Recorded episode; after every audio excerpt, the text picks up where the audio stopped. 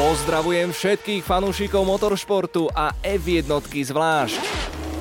Toto sú formuloviny Števajzeleho. Príbehy ikonických tratí. Veľká cena Monaka sa za takmer 100 rokov od svojho vzniku zaradila k najslávnejším motoristickým podujatiam na svete. Jej absencia v kalendári v sezóne 2020 bola prirovnávaná ku krádeži drahokamu z koruny motoristického športu, ktorá sa neudiala pod rúškom tmy, ale za bieleho dňa a priamo pred našimi očami. Mohli sme sa len bezmocne prizerať, ale zlodeja menom koronavírus sme zastaviť nedokázali. Dnes je drahokam späť na svojom mieste a my sme pripravení na tradičné preteky, v ktorých je úspech podmienený maximálnou synergiou medzi jazdcom a monopostom, ku ktorej treba pridať aj štipku šťastia. Tie najpútavejšie príbehy ikonického podujatia pripravil Braňo Ježík. Tretí najstarší okruh v kalendári sa vynie úzkými uličkami meskej štvrte Monte Carlo, ale časť okolo prístavu už spadá do štvrte La Condamin.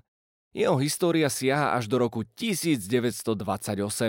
S myšlienkou usporiadať veľkú cenu prišiel bohatý výrobca cigariet Antonino Ges, ktorý sa práve stal generálnym sekretárom novovzniknutého monackého automobilového klubu. Problém nastal, keď predchodca dnešnej Medzinárodnej automobilovej federácie FIA odmietol prihlášku ACM s odôvodnením, že veď v Monaku sa nekonajú žiadne významné motoristické preteky a to aj napriek skutočnosti, že už od roku 1911 sa tu usporadúvala populárna Rally Monte Carlo. Rýchlostné skúšky sa však konali aj na území Francúzska a Talianska, čo sa pre funkcionárov ukázalo ako neprekonateľná prekážka.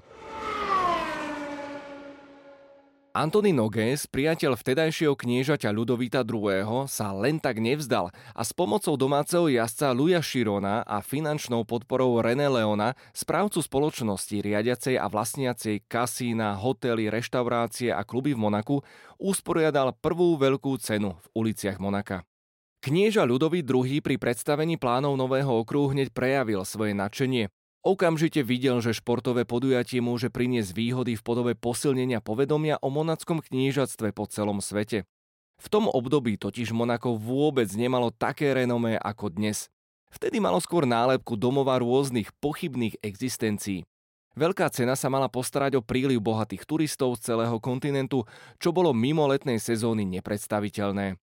Dátum prvej veľkej ceny bol preto stanovený na 14. apríla 1929 Paradoxné je, že spoluautor návrhu a miestny hrdina Louis Chiron sa jej nemohol zúčastniť, pretože za oceánom pretekal v slávnejších pretekoch 500 míl Indianapolis. Predpoklady sa naplnili a veľká cena mala veľký ohlas. Už od začiatku sa okruh v druhom najmenšom štáte sveta radí k najnáročnejším.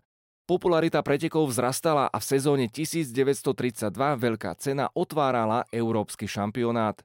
Už vtedy sa tejto udalosti pravidelne zúčastňovalo až 100 tisíc divákov. Veľké ceny sa tu pravidelne uskutočňovali až do vypuknutia vojny v 39. Keď vojna skončila, stál v roku 1948 za obnovením Veľkej ceny v Monaku opäť Antonino Ges. O rok neskôr sa kvôli smrti kniežaťa Ludovita II. preteky neuskutočnili, ale v sezóne 1950 sa Veľká cena Monaka stala druhým podujatím novovzniknutého šampionátu Formuly 1. V nasledujúcom roku boli však preteky zrušené. Organizátori sa totiž obávali, že trať nebude vyhovovať pripravovaným predpisom FIA, povolujúcim novšie, rýchlejšie monoposty, pretože na prípadné úpravy nemali zaistený rozpočet. Preto bola veľká cena v roku 1952 vypísaná len pre športové automobily. Preteky však zatienila tragédia, keď Luigi Fagioli počas kvalifikácie nabúral v tuneli a zraneniam o 18 dní neskôr podľahol. V nasledujúcich dvoch rokoch sa preto veľká cena neuskutočnila vôbec. V sezóne 1955, keď boli nové predpisy Formuly 1 už rok v platnosti, sa Monako vrátilo do kalendára a ostalo v ňom nepretržite až do roku 2019. Prestávku v sezóne 2020 si vynútila pandémia koronavírusu, ale už v nasledujúcom roku bola tradičná veľká cena späť. Vráťme sa však späť do roku 1955. Práve vtedy sa presunulo miesto štartu na rovinku vedľa nábrežia, približne do miest, kde dnes stojí plavecký bazén. V nasledujúcom roku sa po pamätnej havárii Alberta Ascariho, keď so svojou lančiou skončil vo vodách prístavu, zúžila šikana za tunelom. Pred sezónou 1963 sa cieľová rovinka vrátila naspäť na svoje pôvodné miesto. Dôvodom bolo nové usporiadanie štartového roštu, keď sa v Monaku postavili do jednej rady už len dva monoposty na miesto troch, čo malo znížiť pravdepodobnosť kolíznych situácií. Ďalšiu zmenu si vyžiadala smrteľná havária Lorenza Bandiniho počas veľkej ceny v šikane za tunelom v sezóne 67. Tá sa posunula neskôr o 100 metrov ďalej od tunela.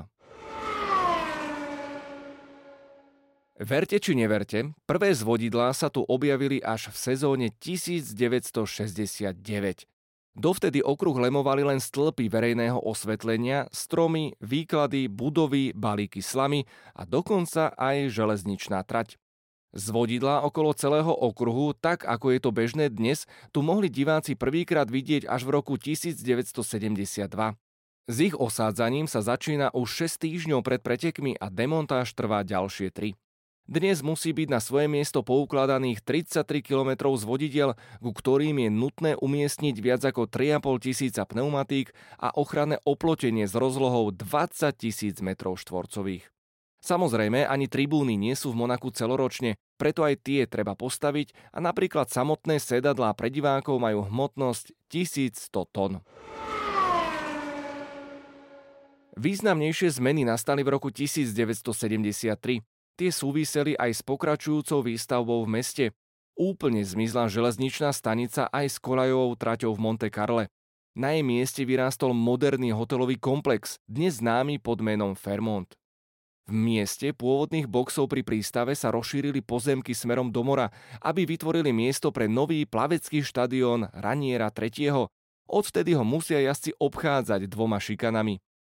Za nimi v mieste pôvodného plynojemu pribudla pomalá pasáž popri reštaurácii La Rascas, ktorú v roku 2006 preslávil Michal Schumacher, keď tu v kvalifikácii chtiac nechtiac zaparkoval svoje Ferrari. Ďalšia fáza zmien opäť súvisí s tým, ako sa Monako rozširuje na úkor mora. Pred sezónou 2003 pribudlo približne 5000 m štvorcových novej pôdy. Pred Laraska sa trať posunula o 10 metrov, čím vznikol priestor pre vybudovanie nových boxov. Hoci sa jedná o pomerne nové stavby, naďalej ostávajú najmenšími v celom kalendári. Odvtedy má okruh v podstate súčasnú podobu, aj keď drobné zmeny sa tu uskutočňujú takmer každý rok. Kvôli stiesneným pomerom nemajú týmy v pedoku k dispozícii ani svoje motorhomy. Výnimkou je len Red Bull, ktorý svoju Energy Station rozšírenú bazén postaví v Taliansku na člny, ktoré ju potom odtiahnu do monackého prístavu. Špičkoví šéf-kuchári tu počas víkendu vykúzľujú svoje špeciality, zruční barmani miešajú drinky a svetoznámi DJ sa starajú o zábavu dlho do noci. Red Bull Energy Station bola prvýkrát predstavená v sezóne 2006 a odvtedy patrí k neodmysliteľnému koloritu veľkej ceny. Plavecký bazén bol dejiskom mnohých pamätných momentov. Už v spomínanom roku 2006 skočil Christian Horner po veľkej cene do bazéna, aby oslávil prvé pódium svojho týmu. Na sebe mal pritom len červený supermanovský plášť. O oslavách bazéne Red Bull Energy Station by mohli rozprávať historky aj ďalší jazdci Red Bullu. Mark Webber v ňom ako víťaz oslavoval dvakrát a podobné zážitky majú aj Sebastian Vettel, Daniel Ricciardo a Max Verstappen. Trať v Monaku je na dnešné pomery neuveriteľne úzka a od jazdcov vyžaduje milimetrovú presnosť. Na spomalených záberoch krásne vidieť, ako jazdci pri prejazde zákrutami opierajú svoje autá pneumatikami o zvodidlá.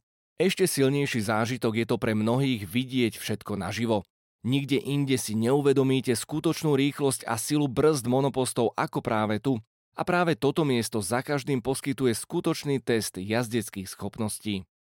Trať v Monaku je jedným z najpomalších a najtechnickejších okruhov v kalendári. Dnešné monoposty tu vôbec nevyužívajú 8 prevodový stupeň, o to viac však používajú prvý, čo je na ostatných okruhoch skôr zriedkavosťou.